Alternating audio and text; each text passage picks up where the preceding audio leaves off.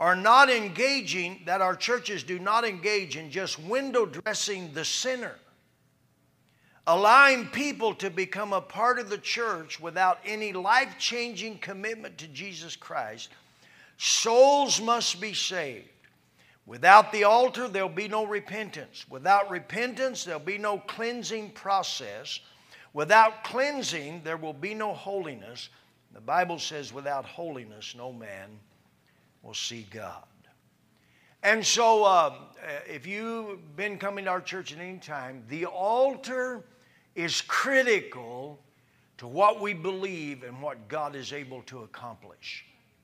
The altar. Okay, I want uh, Isaiah six, one through eight, if you get that for me. And in the year that King Uzziah died, I saw the Lord sitting upon a throne high and lifted up, and his train filled the temple. Above it stood two seraphim, each had six wings. With twain he covered his face, with twain he covered his feet, and with twain he did fly.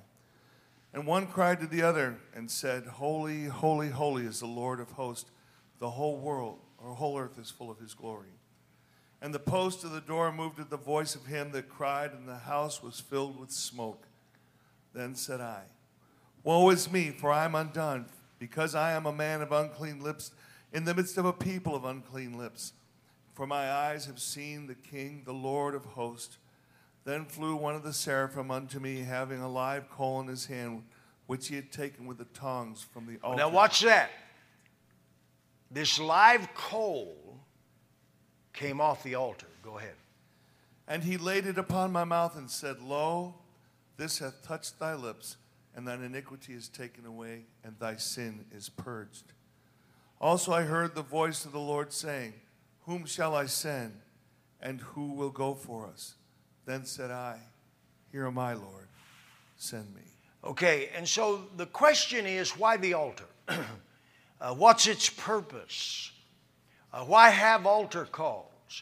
And so in the Old Testament, um, uh, there was basically two altars that were represented, um, and one of these was a place of sacrifice. Uh, this is where they would come, a lamb was slain or whatever was slain, and uh, it would be burned, um, and the innocent shed their blood uh, for the guilty. They paid the price. And, of course, this was a picture of Jesus Christ, the Lamb of God, slain from the foundation of the world.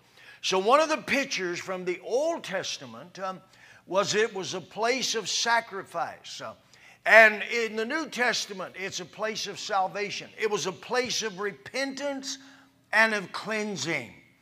The altar was a place where sin was dealt with. The heart was cleansed. It, it didn't matter if it was the leper or who it was. Sins were forgiven. Guilt and shame was removed. And so also sacrifice established covenant at the altar between God and man. So you have to think, what does the altar mean to me? What does the altar mean? As George said, it's not just a genuflex. It's not just, you know, some religious... you know, uh, symbol or, or some religious rhetoric.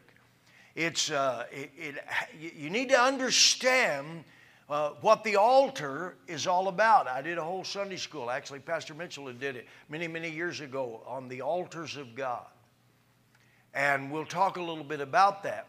And so it's established covenant between God and man. Uh, Genesis eight, if you'd read that.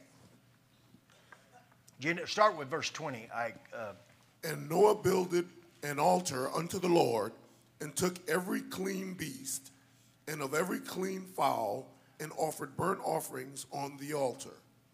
And the Lord smelled a sweet savor, and the Lord said in his heart, I will not again curse the ground any more for man's sake, for the imagination of man's heart is evil from his youth.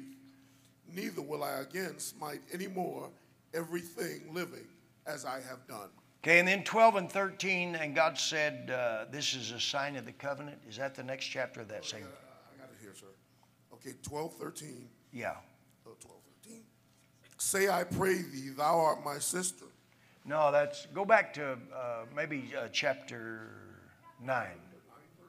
nine, twelve, and thirteen. Try that. And God said, this is the sign of the covenant which I make between me and you and every living creature that is with you for perpetual generations. I set my rainbow. You don't want that. Go ahead. I set yeah. my rainbow in the cloud, and it shall be for the sign of the covenant between me and the earth. Okay, all of this uh, uh, was fixed at the altar. So the altar isn't just a place where you come and you're born again, sin is forgiven, the blood of Jesus is applied, guilt and shame is removed. Uh, we talked about that, restoration, redemption, uh, those kind of things. Uh, but it's also a place where you cut covenant with God. It's a place where you come and maybe you're struggling with something. It could be tithing, it could be destiny, it could be God's will. Uh, it could be uh, some sin. It could be God's wanting you to do something. He's wanting you uh, to, to commit to something. And you come to the altar and you pray a prayer and covenant is sealed. And just a side note, uh, it, it ticks me off that the, the homos stole the rainbow. Because this is, this is where it originated with, right here. God said, I put a rainbow in the sky. I've cut a covenant with you that I will not destroy you uh, again uh, uh, by flood. And so, uh, but again, these are pictures uh, out of the Old Testament of what happened at the altar. They have a spiritual significance for today. And so Abraham, the father of our faith, over and over, he built altars. You can do your own study. I think there was a, and each of the, at each of these altars, they were built because he had a revelation of God. The seven names of God. These revelations, Jehovah Jireh, and you know, the, the Lord who blesses and, and the Lord who heals. Uh, uh, the Lord is my banner, my strength. All of these uh, uh, have uh, were, were established uh, at an altar. And so the altar is also a place, and we're going to have this read in just a moment, is a place where revelation is captured. It's one thing to hear a sermon and say yes. It's another thing when you go to the altar and you, you say, God, I want that. You, you, I want to, I want that to be mine. I don't want it just to be a head knowledge, but I want that to be in my heart. I want my heart to connect with that revelation of who you are, what you want me to do, how you want me to live, your will. So, so the altar has a lot of spiritual significance. Genesis twenty-two, verse one through nine. Now it came to pass after these things that God tested Abraham, and he said to Abraham, and he, and he said to him, Abraham, and he said, Here am I. Then he said, Take now your son, your only son Isaac, whom you love, and go to the land of Moriah, and offer him there as a burnt offering as one, on one of the mountains of which I shall tell you. So Abraham rose early in the morning and saddled his donkey, and took his two of his young men with him, and Isaac his son. And he split the wood for the burnt offering, and arose and went to the place of which God had told him. Then on the third day Abraham lifted his eyes and saw the place afar off. And Abraham said to the young men, Stay here with the donkey. The lad and I will go yonder and worship, and we will come back to you. So Abraham took the wood and the burnt offering and laid it on Isaac his son. And and he took the fire in his hand and a knife, and the two of them went together. But Isaac spoke to Abraham his father and said, My father. And he said, Here I am, my son. Then he said, Look, the fire and the wood, but where is the lamb for the burnt offering? And Abraham said, My son, God will provide for himself the lamb for the burnt offering. So the two of them went together. Then they came to the place of which God had told him, and Abraham built an altar there. And Abraham built an altar there. Go ahead. And placed the wood in order, and he bound Isaac his son and laid him on the altar upon the wood. Okay, again, the altar is a place of covenant. It's a place of sacrifice. It's a place where things are surrendered to God. And he got a revelation. And so here he is, God's testing him. the miracle child, the, the son he loved that was born of Sarah in their old age. God said, I want you to take Isaac to a place I'll show you and offer him there. It's a test. So they go to Mount Moriah. Some scholars feel this is where Jesus later was uh, offered up on the cross. And it was at the altar. He built an altar. Have you built an altar? Is there, do you, have you built an, have you built a place at this altar? In your house, have you built an, and I'm not talking about with, with wood. I'm talking about, have you, is, is there a place in your heart where you've built an altar? You've cut covenant with God. You've, it's a place where you've sacrificed things. You've sacrificed old lifestyle. You've, sat, you've laid people on that altar. You've laid attitudes on that altar. You've laid your things that were ungodly, uh, curses. You've laid them on that altar. And, and then he gets a revelation. You know, his, his hands drawn back. Angel of the Lord uh, stops his hand. There's a ram caught in the bush. Uh, and, and that's where he gets that revelation. The Lord himself shall provide a sacrifice. And so, so all of this uh, is happening at the altar. And, and so this is, this again, this is uh, uh, not my will, but your will be done. It's Jesus in the Garden of Gethsemane. Disobedience, love of the world, carnality, a rebellious heart. It's at the altar. Well, I know, you, people here, I know. But no, there's something spiritual happens. Something powerful happens when you get down on your face before God, lay your heart down before God, and you, you, you cut that covenant, you lay that sacrifice down. God, I'm sorry, it's me. I don't want to be like this. I don't want to, this anger, this jealousy, this bitterness, this rebellion, this attitude, this mindset. I don't want to, uh, this, this addiction. God, I, I lay... And there's something, it's at the altar where these things are broken. The blood and the spirit, cleansing, strongholds, et cetera. Uh, Exodus twenty-four six. Did I give that to someone? Did I give that to anyone? No. Go ahead.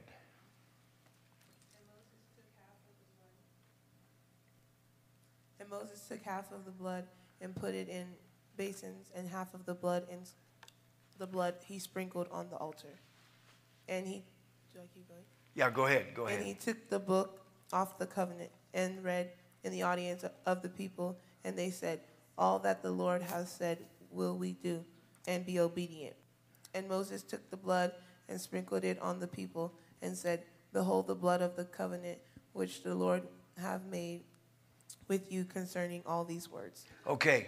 It's called the altar of burnt offerings, the brazen altar. It was an altar of covenant. Who can tell me? Who's a Bible scholar? And there's a, I preached on it years ago. There's a great uh, uh, revelation about leprosy. And um, when the leper was cleansed and he went to the priest, uh, what happened? Anybody know? Two powerful things happened concerning the blood in the altar. Anybody? Great story. Maybe I ought to preach it again. That's why I have to preach over and over to you people. Amen. George, you got a good mind? I'm reaching, but if I remember right, uh, the priest examined him. And then the what? Got, the priest examined the leper. Okay. And then he took an offering of turtle doves, if I remember right, and they were sacrificed. Their blood was sprinkled on him and on the altar as a covenant, just like what happened. And then what did the other bird do? The other bird went free. Yeah, yeah, you got it, you got it. Yeah, yeah. What happened at the altar is uh, the priest, uh, one, like George said, he would examine him, and then uh, two doves, actually I think it was two doves, they would, they would bring them, and they would, uh, they would uh, one dove, they would shed the blood, gave its life, and they would take that innocent blood and put on him. And the other, this is a great story of deliverance. Great story of, of breaking of curses and addictions and all kinds of stuff. The other bird had the blood on it, and he would turn it loose, and it would go free. And it was a picture of what happens at the altar when the blood of Jesus Christ, uh, the, the innocent, is applied to your heart uh, or your leprosy. Leprosy in the Old Testament was a type of sin. It eats you up.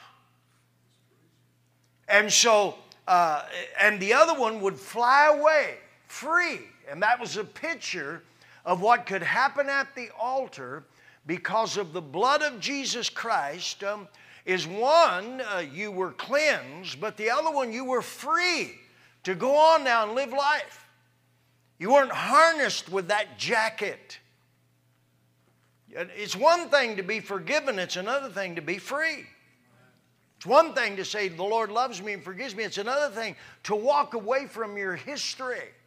Uh, generational curses, bad decisions, sin. Uh, it's it, to walk away. And that, that happens at an altar.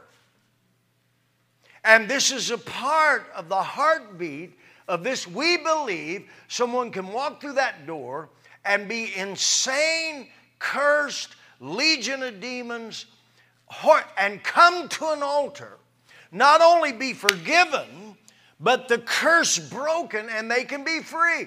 This is why sitting all around you, people got delivered from drugs and insanity, and we don't even know, want to know the rest of it. It's too scary. But anyway, George, go ahead. You know, it's, it's, I'm, I'm, always, I'm always reminded of, you know, here it is, you've got Jacob. I mean, the guy's a thief, a liar, he's a scoundrel, you know, and he has an encounter with God where, you know, he wrestled with God until morning. He said, surely this is a holy place, but he built an altar there, and it's, that's the place that changed his life forever. No longer was he a thief. No that's my next text, George. Liar, huh? That's my next text. I'm sorry, Pastor. Genesis twenty-eight. Go ahead. That's fine. But, but it's potent and it's powerful because yeah. this is a demonstrable yeah. example of God yeah. changing yeah. a man who he was he was cut out of the same cloth as his uncle yeah. Laban. It was in the family. It was in the blood. It was, yeah. you know, his mother was a bit of a liar and a little scoundrel herself. Yeah. But here in this moment, he had to wrestle with God, and God yeah. changed something in him that was changed forever. Yeah, that's that's actually not my text. My text a little bit before that, but anyway, still Jacob. But but anyway, the the I can remember going to an altar, and it shocked me. Shocked me. I had no clue. I prayed a prayer, and that night I felt nothing. I really, they asked me to, and you feel, I didn't feel anything.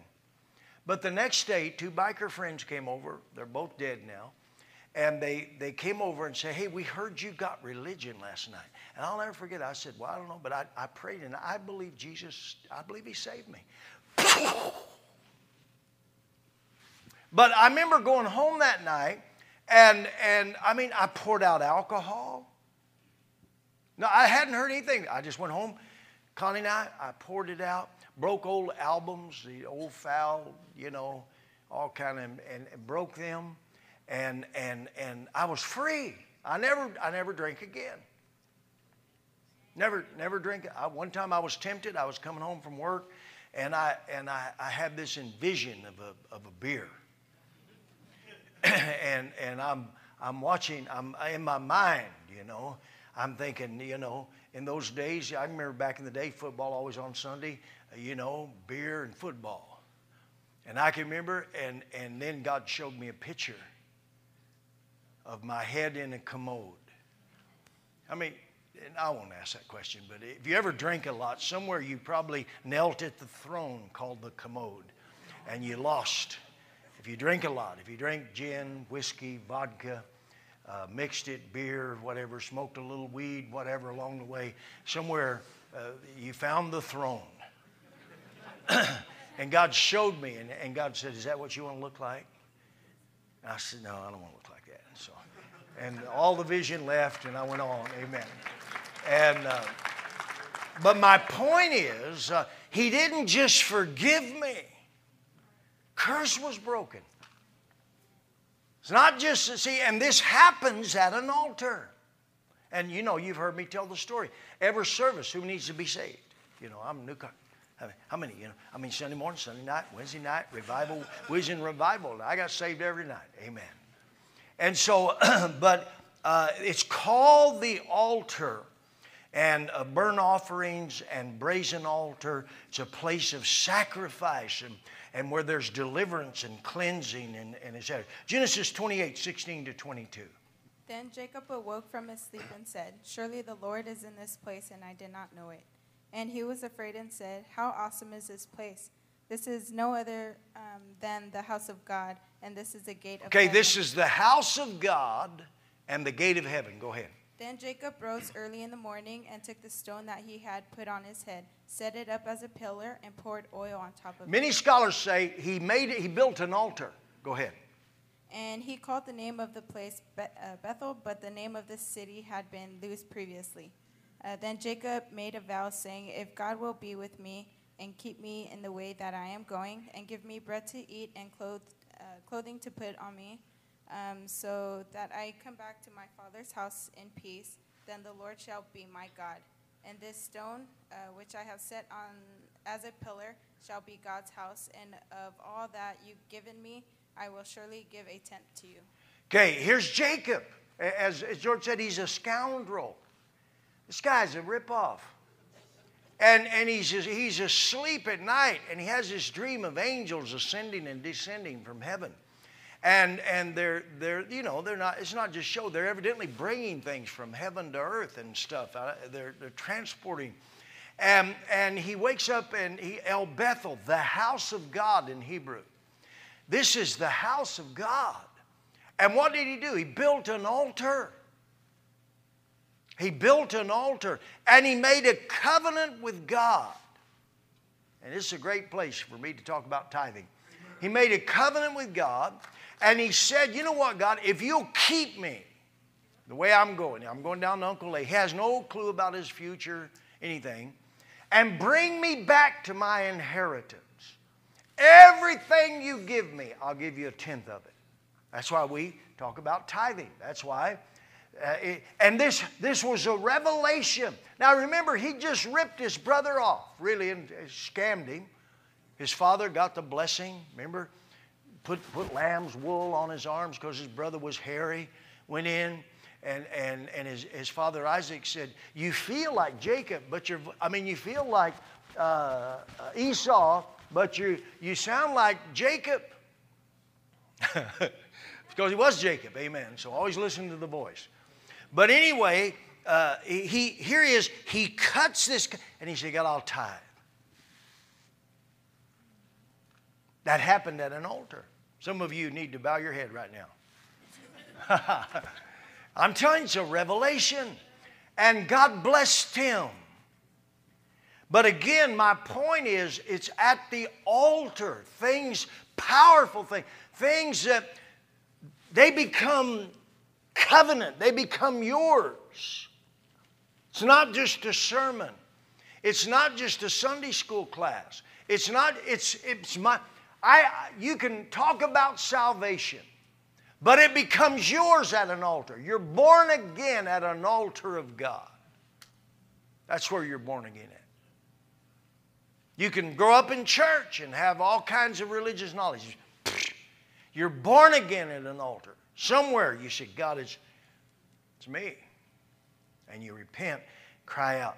This is where deliverance comes. This is where revelation comes. Um, and so... Um, There's a second altar, the altar of incense, and uh, the golden altar.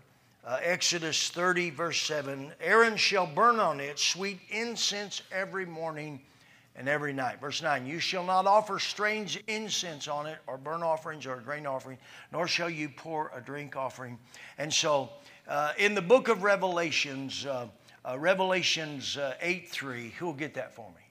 Revelations eight three. Did, did, did I, didn't I give you this? Oh, you already read it. Revelations eight three. Yes, Raymond, if you'd read that for me. And uh, Matthew five, twenty-three and twenty-four. Gordon, would you get that for me? Matthew five, twenty-three and twenty-four. Um, okay, Let, let's, let's read these, and, and then I want to move back to the text. Revelations eight, verse three. "Then another angel, having a golden censer, came and stood at the altar. He was given much incense, that he should offer it with prayers of all the saints upon the golden altar, which was before the throne. So in heaven, there's an altar. And your prayers are poured out on it. Before God. Your prayers, the prayers you pray, come as incense up before God at the altar.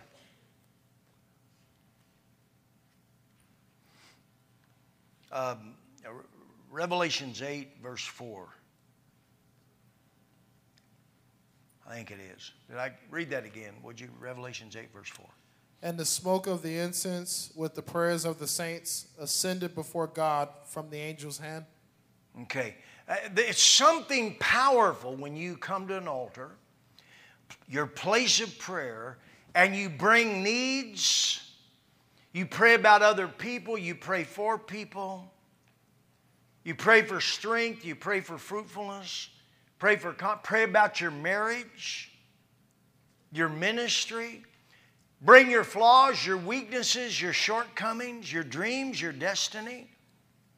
All of that, your prayers, they come before God on the altar.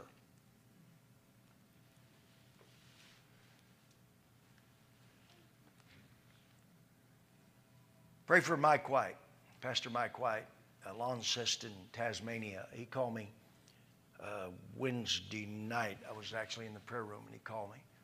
And um, Uh, they told him, uh, that he went in for an eye exam, and they told him, said, listen, uh, you're, you're on a cliff about to jump off. You're going to be blind in three years if you don't do something.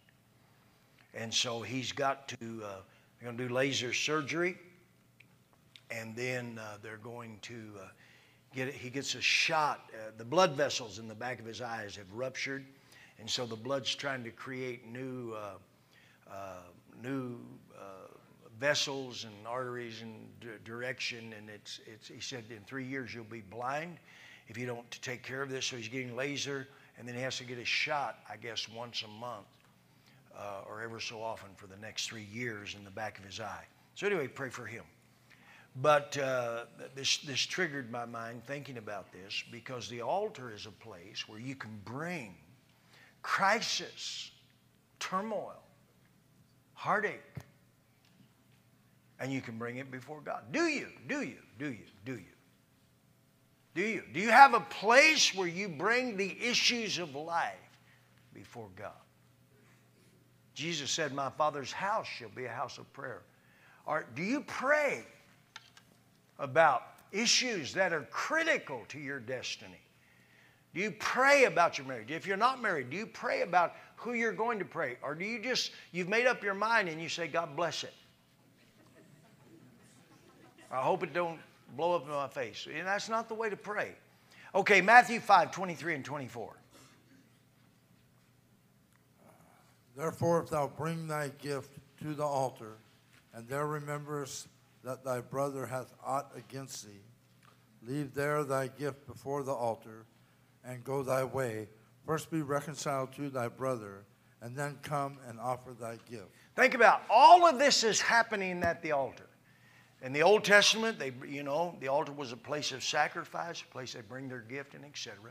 Jesus picks this up, uh, and he says, look, you're, you're coming before God, but there's this conflict.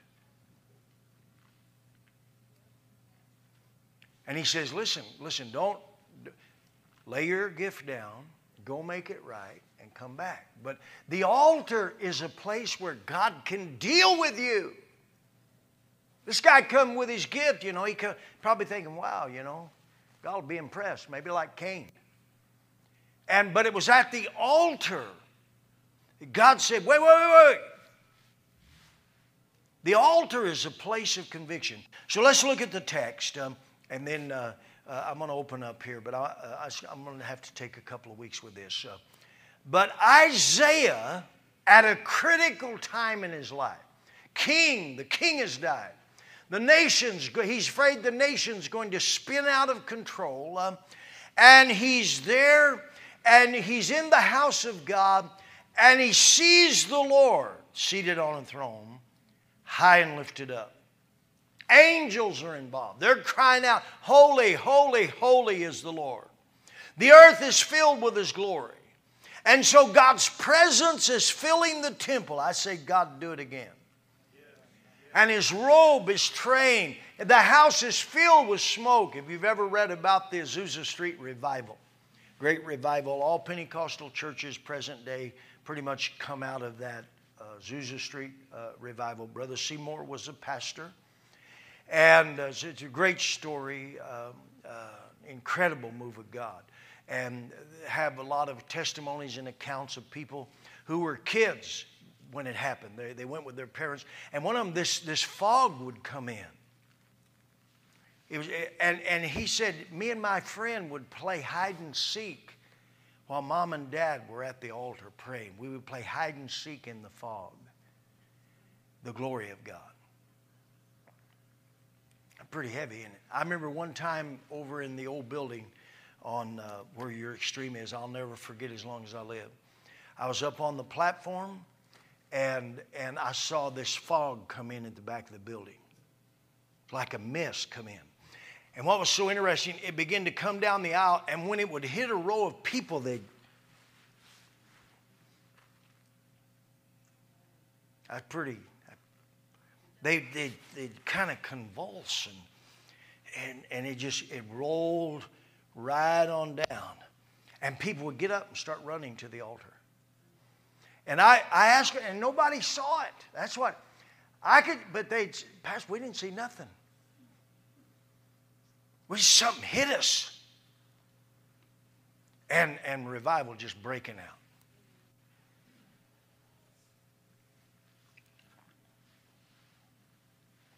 So his, his, his, this smoke, this fog, this, this, the presence of God. And it said the doorposts were shaken by his voice. Isaiah's response is not a laughing revival. Not small talk. This is why I read these books over the years. People, this one idiot, you know, this angel visited him and they rode his Doberman pincher together. How stupid. Like angels don't have any more to do than you and the angel ride his Doberman pincher. Come on. Ridiculous. Read the Bible. When angels show up, people fall on their face. You, you just read it. Read your own, do your own study. And he said, he's, he, woe is me. I'm a man of unclean lips. I live in the midst of a people of unclean lips. I've seen the Lord. But my point, all of this is happening at the altar. I saw the Lord. Remember that chorus we sang? We ought to sing it this morning. Where's Jason? I know you've already got your... I saw the Lord high and lifted up. Train of his glory filled the temple. Angels cry, sing all around me. That's where that chorus comes from. That happened at the altar. And, and you know, most, I don't know most, but Reverend Trask, when he, he wrote the book Back to the Altar, his concern was, is the whole altar had been removed from the church. Some of you folks went to other churches. Did they have altar calls? Did, it, did people spend time at the altar laying hold of God? Did they have morning, did they pray before services? And the times in this church when God really moved, uh, and some of you remember these times, you could dismiss the service and people wouldn't leave the altar. You dismiss the service. No one, they wouldn't leave. Maybe a few folks or some folks, but they they wouldn't leave. That's a mark of revival. I, I, I wanted to give you some time, but time's up. Sorry. I took your time. I'll try to give it to you in the future. Praise the Lord. God bless you. Amen. We'll pick it up.